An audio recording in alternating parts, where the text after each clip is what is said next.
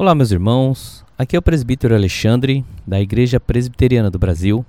Este é o programa Palavras de Vida, na versão podcast, que é transmitido pelas plataformas Anchor, Spotify, Rádio Public, entre outras.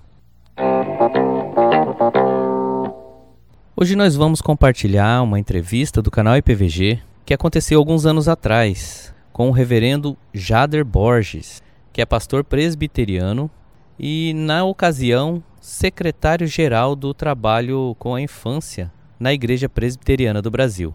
O pastor Jader Borges, ele estudou no seminário do Recife e também no seminário teológico na Alemanha e trabalha promovendo o Congresso Infantil Primeiros Passos.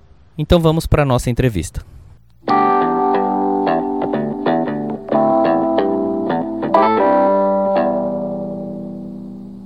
Hoje nós estamos com a presença ilustre do reverendo Jader Borges uh, e vamos falar sobre o tema Educação Cristã Infantil. Reverendo, Uh, como os líderes da Igreja Presbiteriana do Brasil uh, podem fazer para conseguir voluntários a serem professores uh, da classe infantil? Muito obrigado pela oportunidade. Um abraço a todos que estiverem aí ouvindo, participando. Essa é uma pergunta até de difícil resposta, mas eu não acredito em outra ou não tenho visto outra, senão começando pelo pastor como exemplo, começando com o investimento do pastor em literatura, material, busca, ele mesmo se abastecendo, ele mesmo indo ao departamento infantil, levando o conselho para, no domingo pela manhã, por exemplo, com os presbíteros, eles seguirem de classe em classe, verem como funciona a dinâmica do departamento infantil. Agora, de nada vai adiantar aviso público aviso de púlpito. Eu acho que para a gente ter gente com a gente participando, tem que ser aquele trabalho de estar junto, conversar. Um pastor ora, um pastor também conhece o seu rebanho. O pastor vai vendo os dons e talentos que Deus deu para a sua gente. Então, com incentivo, com participação, com conversa.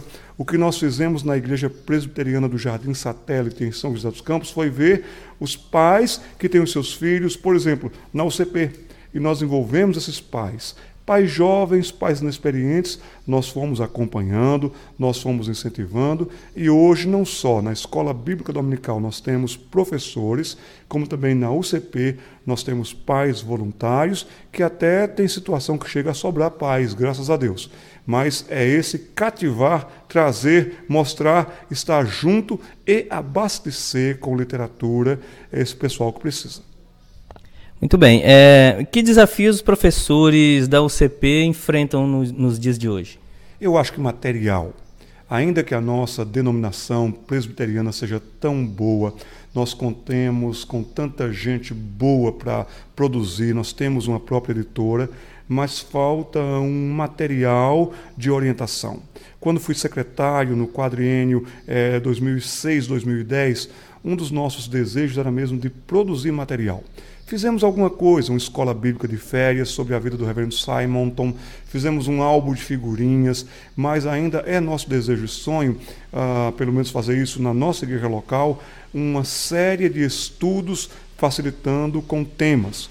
A nossa CP, nós temos um banco de dados na nossa igreja local de aproximadamente já uns seis a oito temas, com uma quantidade talvez de. Nós trabalhamos por semestres lá, talvez uma quantidade de 40 a 50 lições. E dali nós adaptamos e adequamos para o momento. Pegamos um tema, trabalhamos aquele tema semestralmente e o nosso desejo é tentar um dia produzir esse material. É, em que idade a criança começa a desenvolver uh, uma cosmovisão? Uau, que pergunta! Cada vez mais cedo. Você vê que uma criança hoje de dois anos de idade já domina uma tecnologia que você, quando tinha 10 anos, não dominava. Então ele pega um celular, ele já vai vendo como a coisa funciona. Então existe até a chamada geração touchscreen. Toca na tela, já vai descobrindo as coisas. Então, quanto mais cedo a gente puder também, com um bom programa de atendimento, e trazendo a fé às crianças e as crianças a fé, não forçando, eu diria cada vez mais de maneira artesanal. Eu sou fã do artesanato, porque artesanato denota esmero, atenção, cuidado. Então, os pais poderiam ter livrinhos para colorir, os pais nunca deixariam de, de, deveriam deixar de ler a Bíblia com seus filhos, mostrar na palavra de Deus as histórias bíblicas, ensinar princípios bíblicos, questões doutrinárias a conta-gotas, mas constantemente para os nossos meninos e meninas. Por exemplo, quando você contar uma história bíblica para o seu filho, não se limite a contar a história bíblica. Vamos tomar, por exemplo, Daniel. Então, Daniel é uma história amada pelas crianças. E aí nós vamos colocar as crianças na cama, ou nós temos o nosso culto infantil, e nós tendemos a focalizar tudo em Daniel, só Daniel. Então parece que é Daniel quem pode, é Daniel quem faz, é Daniel quem acontece. A criançada corre o risco de ficar fã de Daniel. Nós devemos contar a história de Daniel, mas devemos mostrar que o que Daniel fez e foi, foi por causa do grande Deus que Daniel tinha. Então, nós vamos mostrando a doutrina de que um Deus que cuida, um Deus que preserva, um Deus que persevera os seus, um Deus que abençoa e honra a fé dos seus. Então, nós vamos mostrando que foi Deus quem fechou a boca dos leões que ele criou.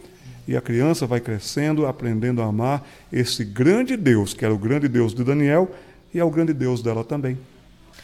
Reverendo, uh, que mensagem o senhor poderia deixar aos pais uh, hoje uh, em relação à educação cristã infantil? Eu peço aos pais que me escutam, não se deixem secularizar. Não se deixem invadir a mente por um humanismo do eu mereço. Por exemplo, ah, eu trabalhei demais a semana, eu mereço ficar domingo de manhã dormindo. Pais, não saiam da igreja no domingo de manhã, não tirem os seus filhos da escola bíblica dominical. Eles precisam da escola bíblica dominical. As nossas igrejas precisam ter boas escolas bíblicas dominicais. Pais e mães devem priorizar o culto infantil, a oração em família, a escola bíblica dominical, ouvir e estar na igreja, participar, se envolver com a igreja. Alguns pais dito assim, mas pastor, eu já levanto cedo toda semana, no domingo de manhã é o meu horário para dormir. E eu diria para alguns pais que se eles não levantarem cedo no domingo para virem à escola bíblica dominical, alguns deles correm o risco de no domingo ter que levantar bem mais cedo, duas da manhã, três da manhã, quem sabe para ir buscar o filho na delegacia. Então, pais, não deixem de trazer os seus filhos à escola bíblica dominical. Professores da escola bíblica dominical. A palavra de Deus nos diz em Romanos 12, 7: quem ensina, esmere-se no fazê-lo. Então vamos melhorar a frequência, paz trazendo e a apresentação da lição, uma boa e prática lição com esmero.